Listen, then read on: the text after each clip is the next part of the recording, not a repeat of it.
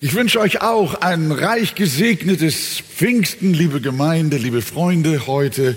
Und äh, die Freude ist riesengroß. Der Herr hat uns nicht allein gelassen, sondern er hat uns seinen Heiligen Geist gesandt.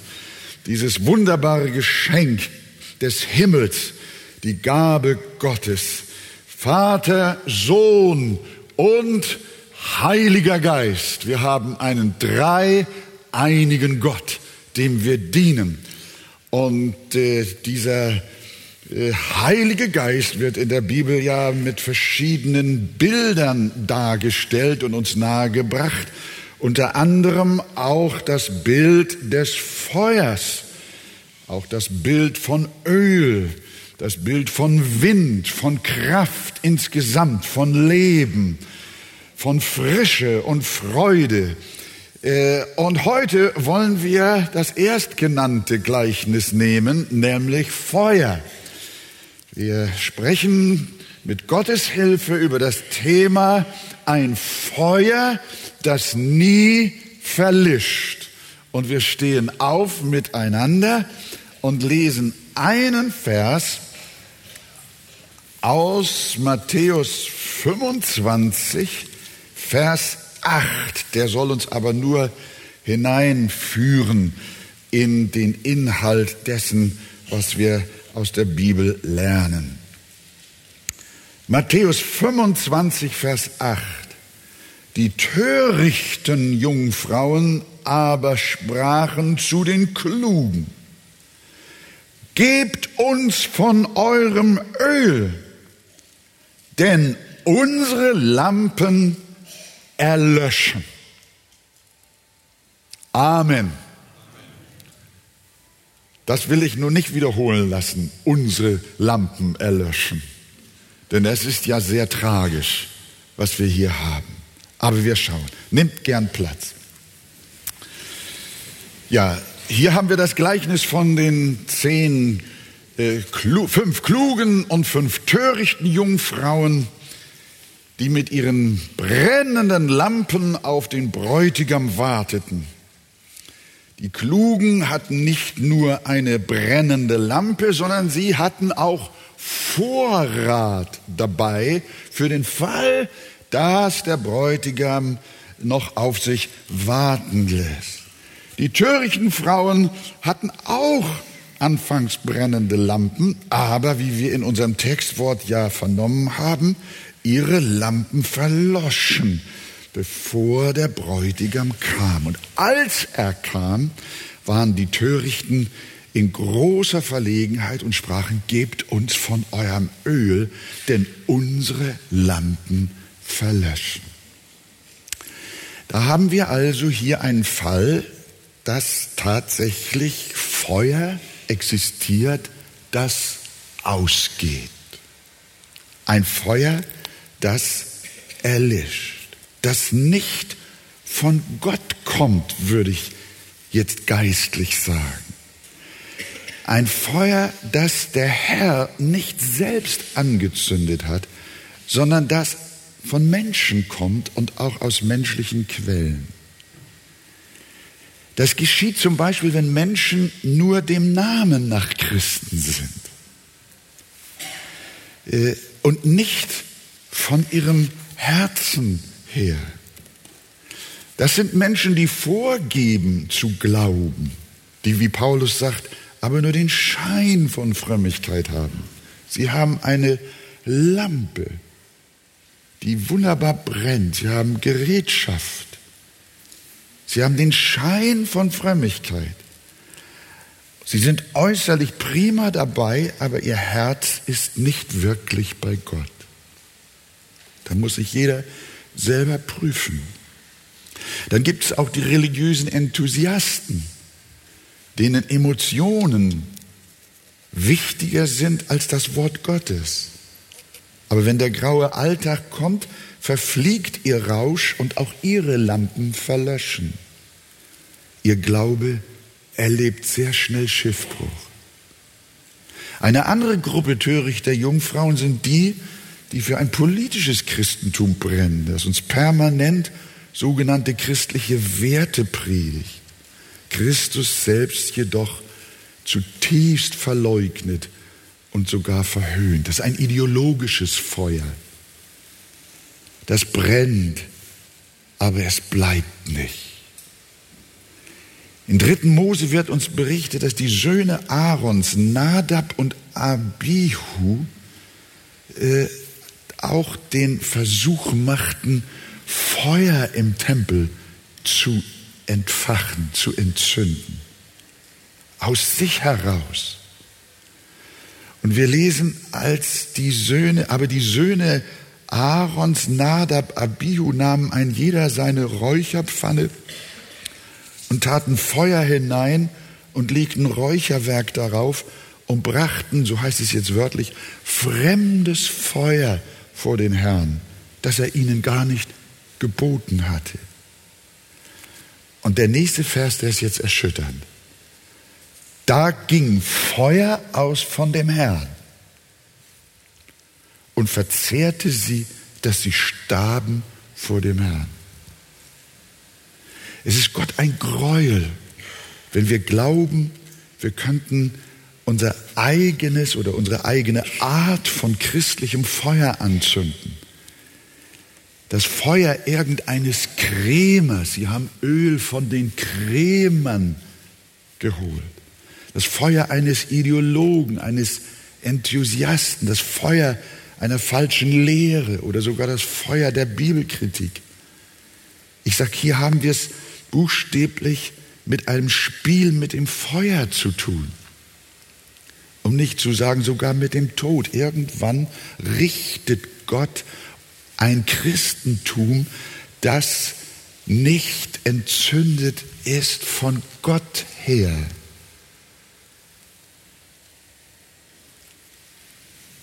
Gott bewahre uns gerade in dieser verwirrenden Zeit vor so vielen fremden Feuern falschen Glaubens. Denn in der Stunde der Entscheidung, wenn der Bräutigam kommt, wenn, wenn der Test kommt, dann verlöschen diese falschen Feuer. Und sie gehen aus und es ist zu spät. Aber die Lampen der klugen Jungfrauen, wie wir ja aus dem Gleichnis wissen, verlöschten nicht. Sie hatten genug Öl. Sie mussten zu keinem Krämer, um sich Glauben zu borgen. Nein, die Klugen hatten Öl in der Vorratskammer ihres Herzens. Ihre Lampen hatte Gott selbst angezündet und der Heilige Geist in ihnen war echt und er ging nie zur Neige. Sie hatten Öl wie eine Quelle. Da war eine sprudelnde Ölquelle in ihnen. Jesus sagt das einmal äh, an dem Gleichnis von Wasser, das auch für den Heiligen Geist in der Bibel gebraucht wird. Dass in denen, die im lebendigen Glauben stehen, die vom Heiligen Geist erfüllt sind, sie haben eine Quelle lebendigen lebendigen Wassers in sich, das zum ewigen Leben quillt. Äh, und äh, dieses Öl, das fließt bei den Gotteskindern, die vom Herrn her Gottes Kinder geworden sind, deren Herzen nicht aus sich selbst brennen, sondern von Gott her entzündet sind, die vom Heiligen Geist, vom Himmel her erfüllt sind. Der Glaube dieser fünf lebte durch den Heiligen Geist und dieser Heilige Geist, der ist für immer in ihre Herzen ausgegossen. Jesus versprach den Jüngern, ich will den Vater bitten und er wird euch einen anderen Beistand geben, dass er bei euch bleibt in Ewigkeit. Das Feuer geht bis in die Ewigkeit nicht aus. Er bleibt bei euch, setzt Jesus fort. Und er wird in euch sein. Und so wie er in euch ist, so bleibt er. Und so wie es in euch brennt, so bleibt es brennen. Die Törichten hatten den Heiligen Geist nicht in ihren Herzen. Sie brauchten Krämer, sie brauchten, wie wir heute vielleicht sagen, Programme, Methoden, menschliche Mittel, um ihren künstlichen Glauben am Brodeln zu halten. Die klugen Jungfrauen hatten ein Feuer, eine Lampe, die nie verlosch. Das ist das Feuer des Heiligen Geistes im Herzen einer wiedergeborenen Seele. Die Bibel unterscheidet nicht zwischen Rassen und ethnischen Gruppen. In der Christengemeinde gibt es keinen Rassismus und hat es auch noch nie gegeben. Spielt keine Rolle, woher wir kommen, wer wir sind, welche Sprache wir sprechen, welche Farbe wir haben, ob wir Mann oder Frau sind, Kind oder Erwachsener, reich oder arm. Die Bibel kennt nur eine einzige Unterscheidung zwischen der Menschheit. Und das ist die einen, die mit dem Heiligen Geist erfüllt sind. Sie sind in den fünf klugen Jungfrauen repräsentiert. Und die anderen, die nicht mit dem Heiligen Geist erfüllt sind, die mit religiösem Feuer versuchen, etwas Gutes zu wirken, die nicht glauben, sondern nur dem Namen nach es tun. Aber Menschen, die wirklich mit dem Heiligen Geist erfüllt sind, die von neuem geboren sind, in denen brennt ein Feuer der Ausdauer, das bei uns bleibt in Ewigkeit. Da ist in ihnen ein Dauerbrand, ein Dauerbrand einer neuen Geburt, ein unsterbliches Leben. Und dieses Feuer, das kommt von Gott und nicht von Menschen. Als das erste feierliche Opfer Aarons und seiner Söhne dem Herrn in der Stiftshütte dargebracht wurde, lesen wir eine atemberaubende Geschichte, die besonders in äh, 3. Mose 9, Vers 23 bis 24 zusammengefasst ist. Mose und Aaron gingen in die Stiftshütte hinein und als sie wieder herauskamen, segneten sie das Volk. Da erschien die Herrlichkeit des Herrn allem Volk und hört. Und es ging Feuer aus von dem Herrn und verzehrte das Brandopfer. Und als alles Volk solches sah, jubelten sie und fielen auf ihr Angesicht. Genauso ist es auch, wenn ein Mensch zum lebendigen Glauben kommt. Es fällt in diesem Augenblick die Kraft des Heiligen Geistes direkt vom Himmel her auf dieses Leben. Ohne menschliche Mitwirkung. Es ist ein übernatürliches Feuer, ein göttliches Feuer, das sein Opfer entzündet. Vom Himmel her. Wir haben ein ähnliches Erlebnis in der Bibel auf dem Berg Kamel. Da kämpft Elia mit der Baalsreligion und deren Priestern. Und Elia lässt es zur Entscheidung kommen. Er baut ein Altar, ein Opfer und fordert die Baals-Anhänger heraus und sagt, wenn euer Gott Feuer vom Himmel fallen lässt, dann folgen wir eurem Gott. Wenn es aber der Gott Israels ist, dann folgen wir ihm. Und die Baalspriester, die haben vom Morgen bis Mittag gebetet und geschrien. Oh Baal, erhöre uns. Aber da war keine Stimme noch Antwort. Und der Elia, der fängt an, sie sogar zu verhöhnen. Nachdem es schon Mittag geworden war, spottete Elia ihre und sprach, ihr müsst lauter rufen, denn er ist ja ein Gott. Vielleicht denkt er nach, der arme Kerl, und hat zu schaffen oder ist auf Reisen oder schläft vielleicht und wird dann vielleicht aufwachen, wenn ihr laut genug brüllt. Und tatsächlich, sie hörten auf Elia. Sie riefen laut und machten sich Einschnitte nach ihrer Weise. Sie ritzten sich mit Schwertern und Spießen, bis das Blut über sie floss. Was für eine Wahnsinnsekstase. Aber fiel das Feuer durch ihren Lärm? Natürlich nicht. Aus Religiosität, aus Begeisterung, aus Ritualen, aus Ekstase und Verrücktheit wird kein Feuer, das vom Himmel kommt. Ein emotionales Feuer möglicherweise. Aber das verdient nicht den Ausdruck Feuer. Elia wünschte sich das Feuer, das direkt vom Himmel kam, das Gott anzündete. Und was hat Elia getan? Hat er auch so rumgetobt? Nein, er hat nicht geschrien, ist nicht herumgesprungen, sondern er hat ein paar einfache Worte gebetet, die du an zwei Fingern, an zwei Händen abzählen kannst. Erhöre mich, Herr, dass dieses Volk erkenne, dass du Herr Gott bist und dass du ihr Herz umgewendet hast. Das war das ganze Gebet. Da fiel das Feuer. Fraß das Brandopfer, das Holz, sogar die Steine und die Erde. Und es leckte das Wasser auf in dem Graben.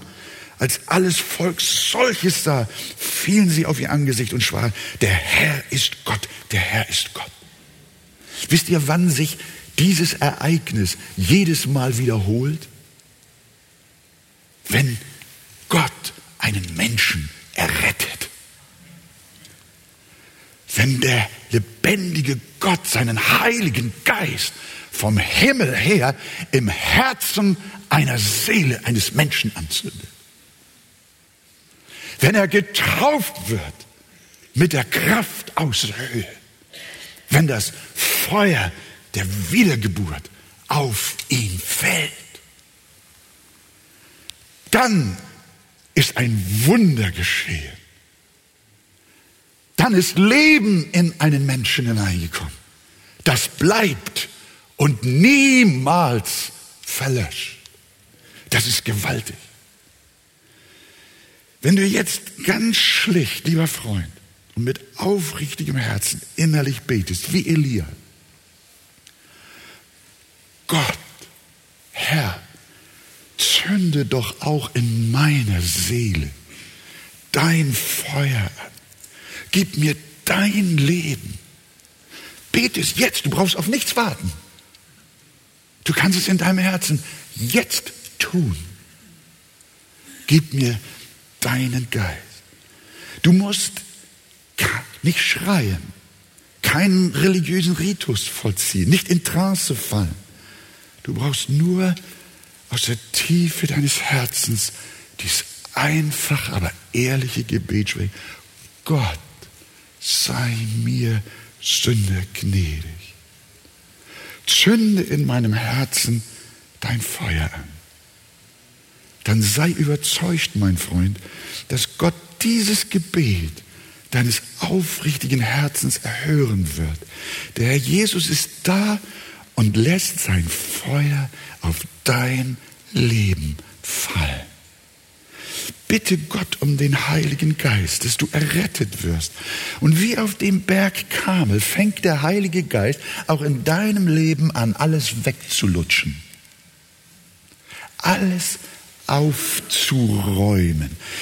Zum Beispiel deine alte Natur, deine Sünden, das Feuer verzehrt sie dein altes Sündenleben, wenn das Feuer des Heiligen Geistes daherkommt, dann verbrennt es deinen alten Menschen. Es frisst das alte, knorrige Holz deiner unerlösten Natur. Es schmilzt sogar die Steine deiner Bitterkeit weg.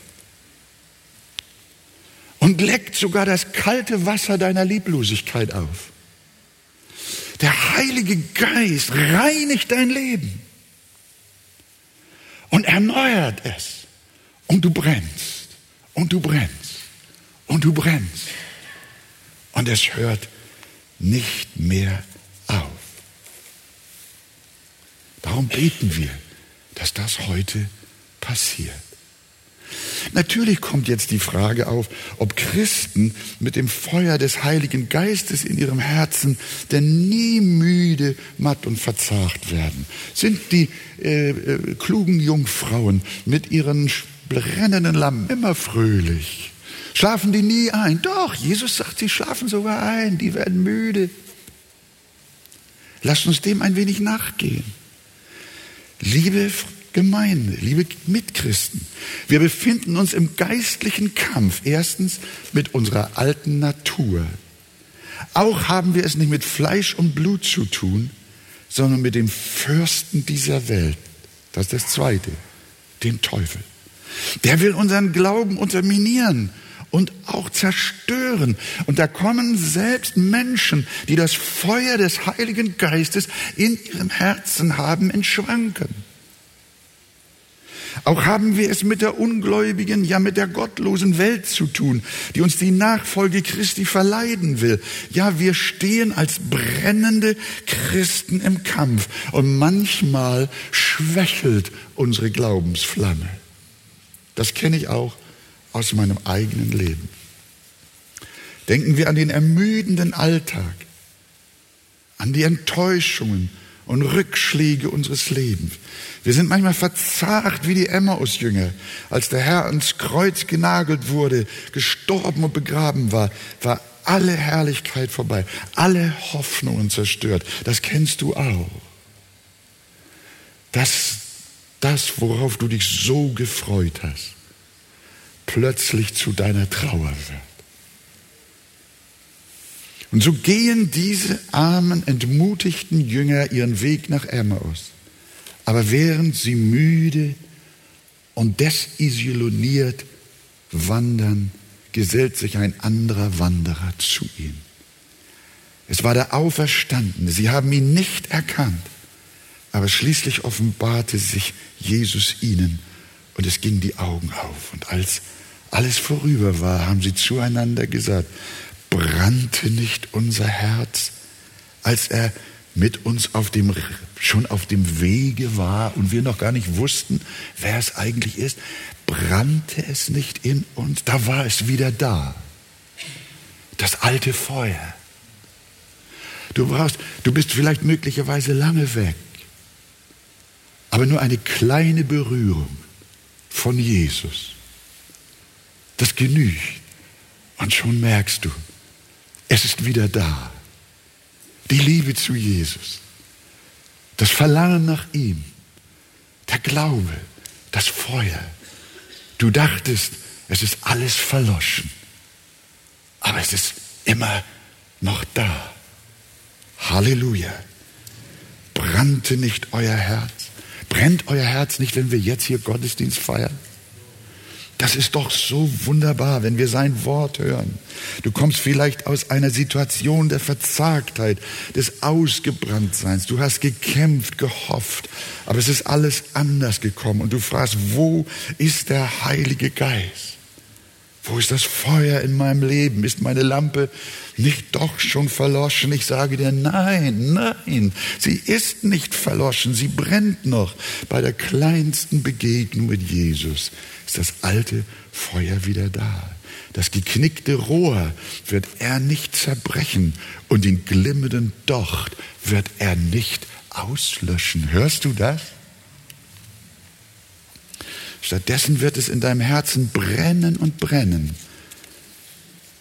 Denn Gott gibt den Müden neue Kraft und Stärke genug dem Unvermögen. Männer werden müde und matt, Jünglinge straucheln und fallen, aber die auf den Herrn harren, die kriegen neue Kraft, dass sie auffahren mit Flügeln wie Adler, dass sie laufen und nicht matt werden, dass sie wandeln und nicht müde werden. Unser Leib, unsere irdische Hütte wird zerfallen, aber der innere Mensch, der wird von Tag zu Tag erneuert. Wir werden zwar äußerlich müde, aber die auf den Herrn harren, bekommen immer wieder neue Kraft. Ich habe so ein bisschen gesammelt, diese wunderbaren Geschichten von Menschen, in denen das Feuer auch verloschen schien, aber es doch anders kam. Geht mal mit mir in das Buch Mose. Mose hatte schon bei seiner Berufung Feuer von Gott bekommen, aber es schien zu erlöschen, nachdem eine gro er eine große Sünde begangen hatte. Denn er hatte in seiner Ungeduld einen Ägypter erschlagen und nach 40 Jahren Verzagtheit in der Wüste sieht Mose, während er die Schafe hütet, eine ganz eigentümliche Erscheinung.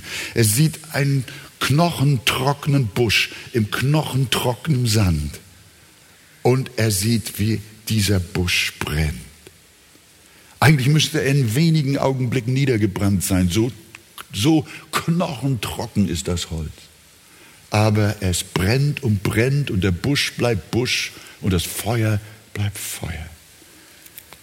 Das hat ihn näher treten lassen. Aber die Stimme vom Herrn kam zu ihm. Mose, tritt nicht näher heran. Zieh deine Schuhe aus von deinen Füßen, denn der Ort, wo du stehst, ist heiliges Land. Mose wird klar, dieser trockene Busch bin ich. So knochentrocken, wie dein geistliches Leben ist. Du bist dieser Busch in der Wüste. Fühlst du dich so? So fühlen sich manchmal. Ich kenne das auch. Und er hat gedacht, Berufung, Gott und Auftrag. Vorbei. Ich habe einen Fehler in meinem Leben gemacht. Ich habe einen Ägypter ermordet. Es ist Gottes Feuer. Mose erkannte sich selbst in seiner Verzagtheit, in seiner Resignation, in seinem Burnout, den er erlebt hatte nach dem Totschlagen des Ägypters. Aber die Botschaft, die Mose bekam, die ist die Botschaft, die darin auch für dich ist, mein Freund. Auch wenn du schwere Fehler in deinem Leben gemacht hast. Es mag schon 40 Jahre zurück sein. Und seitdem gehst du nicht mehr wirklich mit Gott. Das, was damals war, was Gott anfangs in dein Leben gelegt hat, das ist schon alles weit, weit weg. Aber nicht weit genug für Gott. Ich muss es dir sagen. Du hast es vergessen, aber Gott hat es nicht vergessen. Gott hält fest an seiner Berufung. Die Schrift sagt, dass Gott seine Berufung nicht gereut, egal wie viele Jahrzehnte dazwischen liegen. Gott möge geben, dass heute dein knochentrockener Busch, dein Leben anfängt zu brennen. Deine leere Seele, dein verzweifeltes Herz.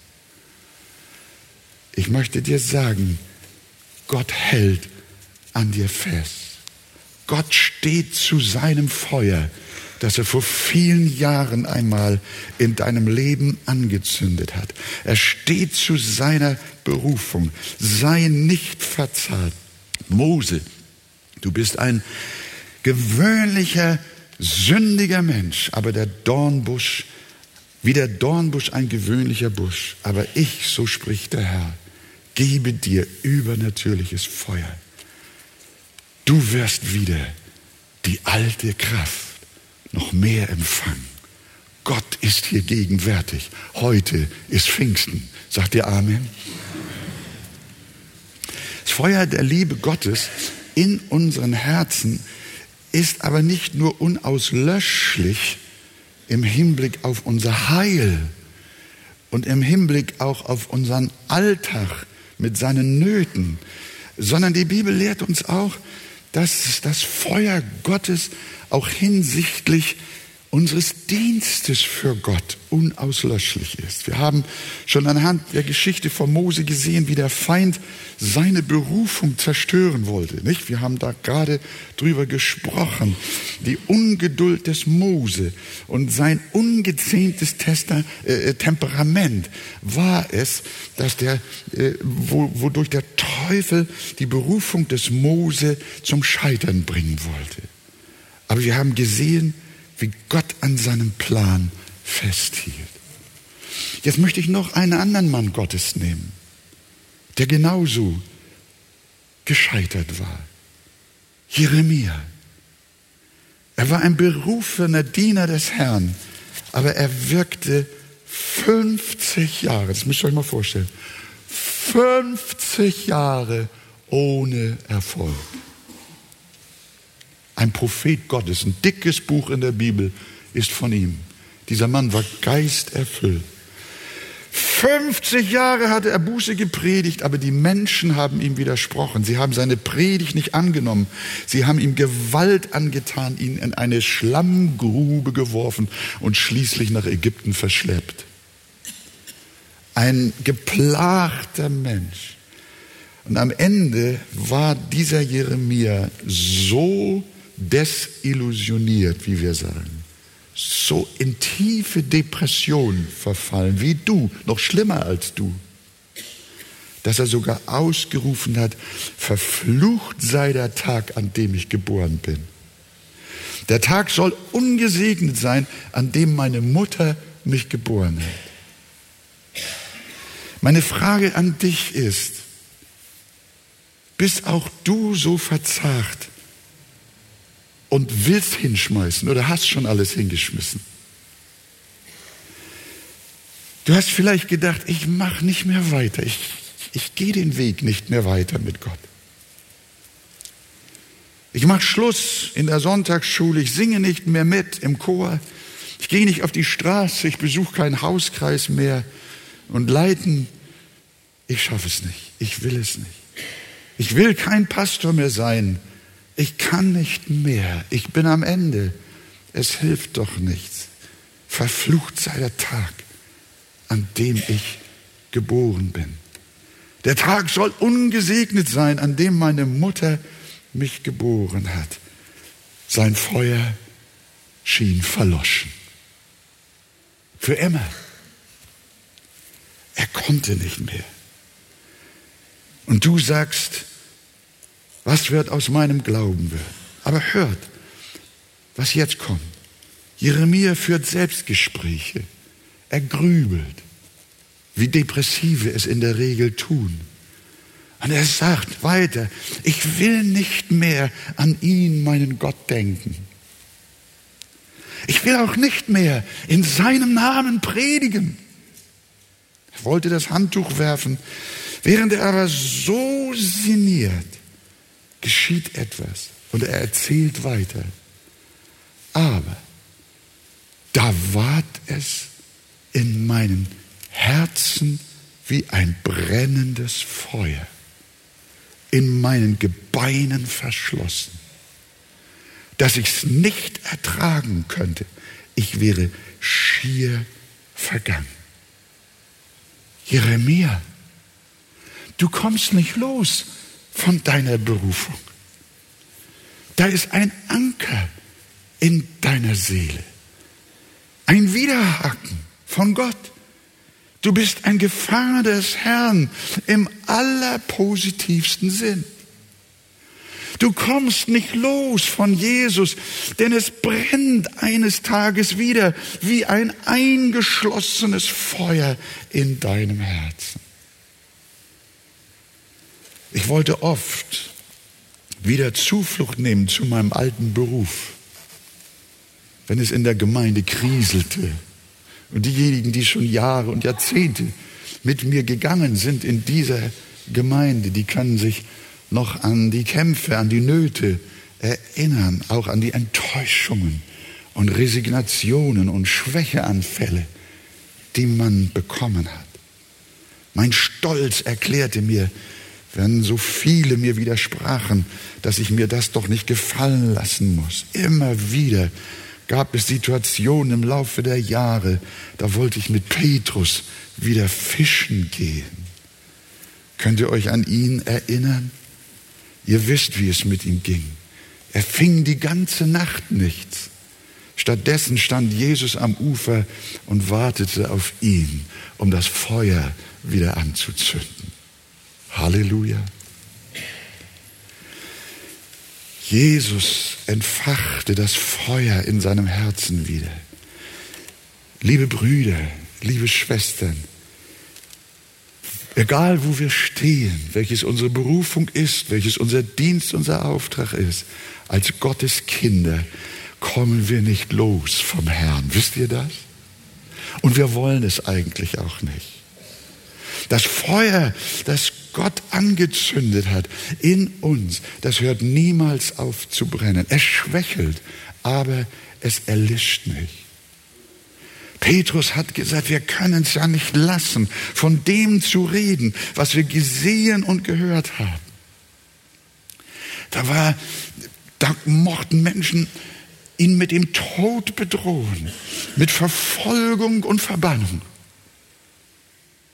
Im Laufe der Jahre, Jahrhunderte haben Menschen, die Jesus bekannten, auch den Scheiterhaufen gesehen. Aber das Feuer brannte immer noch. Sie haben sich nicht zähmen lassen. David sagt schon im Psalm 39, ich war gänzlich verstummt, schwieg auch vom Guten, aber mein Schmerz fraß in mir, mein Herz entbrannte in mir, durch mein Nachsinnen wurde ein Feuer entzündet, da redete ich wieder mit meiner Zunge.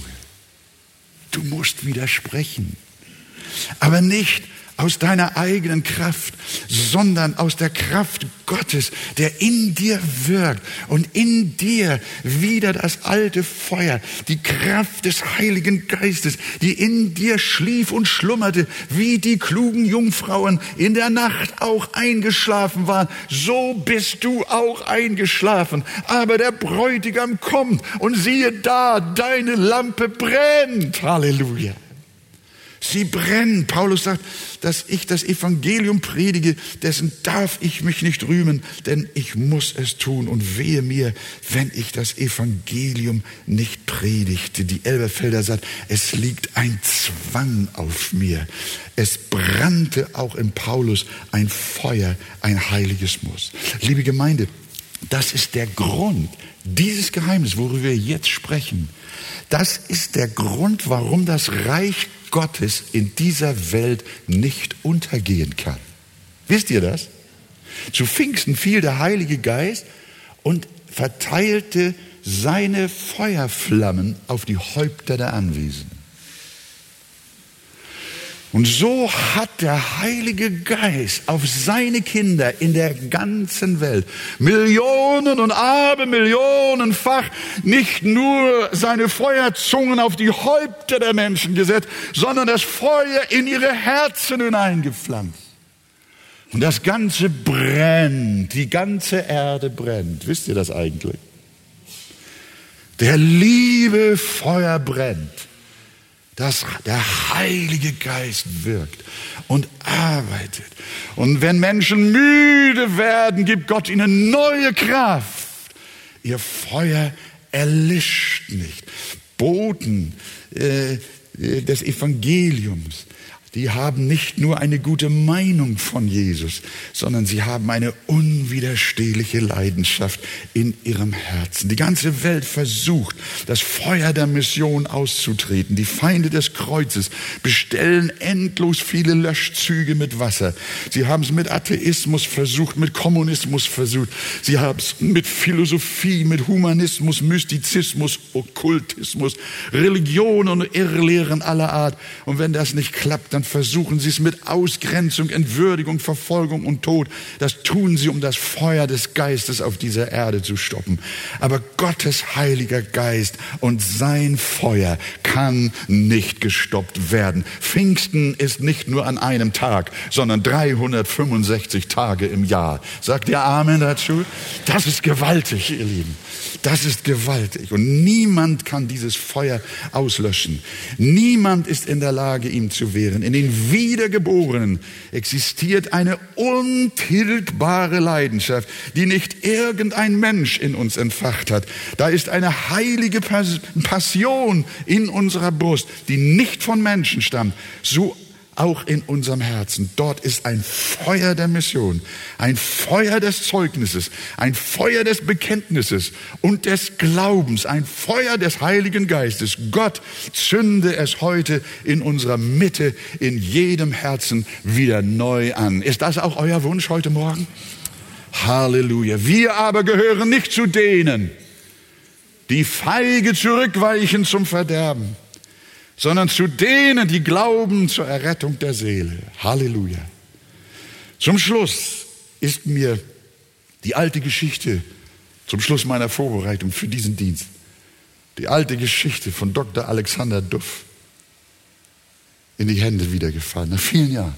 Heute Morgen habe ich sie gelesen und mein Herz war tief bewegt. Er ist ein alter Indien- Veteran gewesen, hat sein ganzes Leben in Indien verbracht, kommt nach Schottland zur presbyterianischen Kirche zurück, die ihn ausgesandt hatte, nach einem Lebensdienst in der Ferne. Und dort ist ein Konvent. Die Presbyterianer haben eine Generalversammlung mit ihren Studenten und mit vielen, vielen Menschen. Und Alexander Duff, er steht vorne und wird gebeten, einen kleinen Bericht, nicht aus Brasilien, sondern aus Indien zu geben. Dieser alte, grauhaarige, weißhaarige Mann, gebeugt und schwach, macht einen Appell an die jungen Menschen und sagt, das Feuer der Mission brennt es in eurem Herzen. Wenn Königin Victoria junge Leute ruft für den Krieg in Indien, dann kommen sie zu Tausenden. Aber wenn König Jesus kommt, wo seid ihr?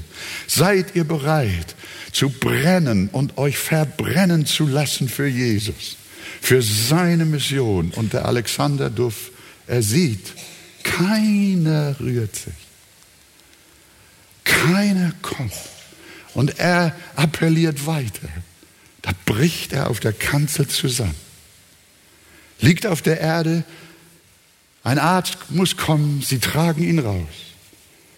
Er wird von der Bewusstlosigkeit wieder wach und sagt, wo bin ich? Ja, so und so. Oh ja, sagt er. Ich muss wieder zurück. Ich habe mein Wort noch nicht beendet. Der Arzt sagt und alle anderen auch, bleiben Sie ruhig. Das war ein Herzanfall. Sie können nicht. Das ist tödlich. Sie werden sterben, wenn Sie zurückgehen. Der alte Mann quält sich hoch und Sie können ihn nicht hindern. Sie müssen ihn sogar stützen, aber er will. Und als er zurückkommt zu der Versammlung dieser vielen jungen Menschen, steht die ganze Versammlung auf. Und sie geben ihm Ehre und Respekt, dass dieser alte Mann wieder da ist.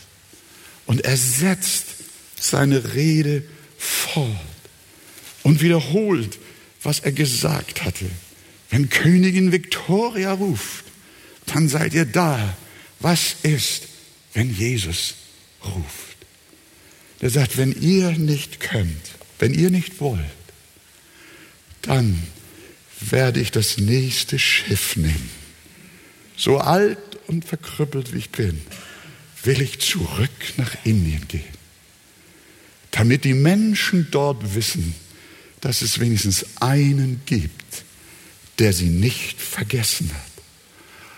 Und wenn ich auch nicht mehr viel tun kann, ich werde mich an den Ganges legen und werde dort sterben für Jesus und für seine Mission. Da war es passiert. Die jungen Menschen kamen in großer Zahl. Sie weinten, sie weihten sich Jesus. und haben ein Ja gesagt für die Mission.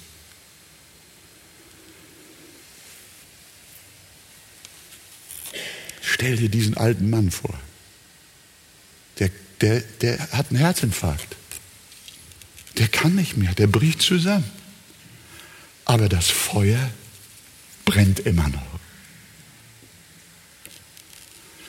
Menschen, die für Jesus brennen, die von ihm entzündet sind, die den Heiligen Geist in ihrem Herzen haben, die brennen auch noch, wenn sie sterben.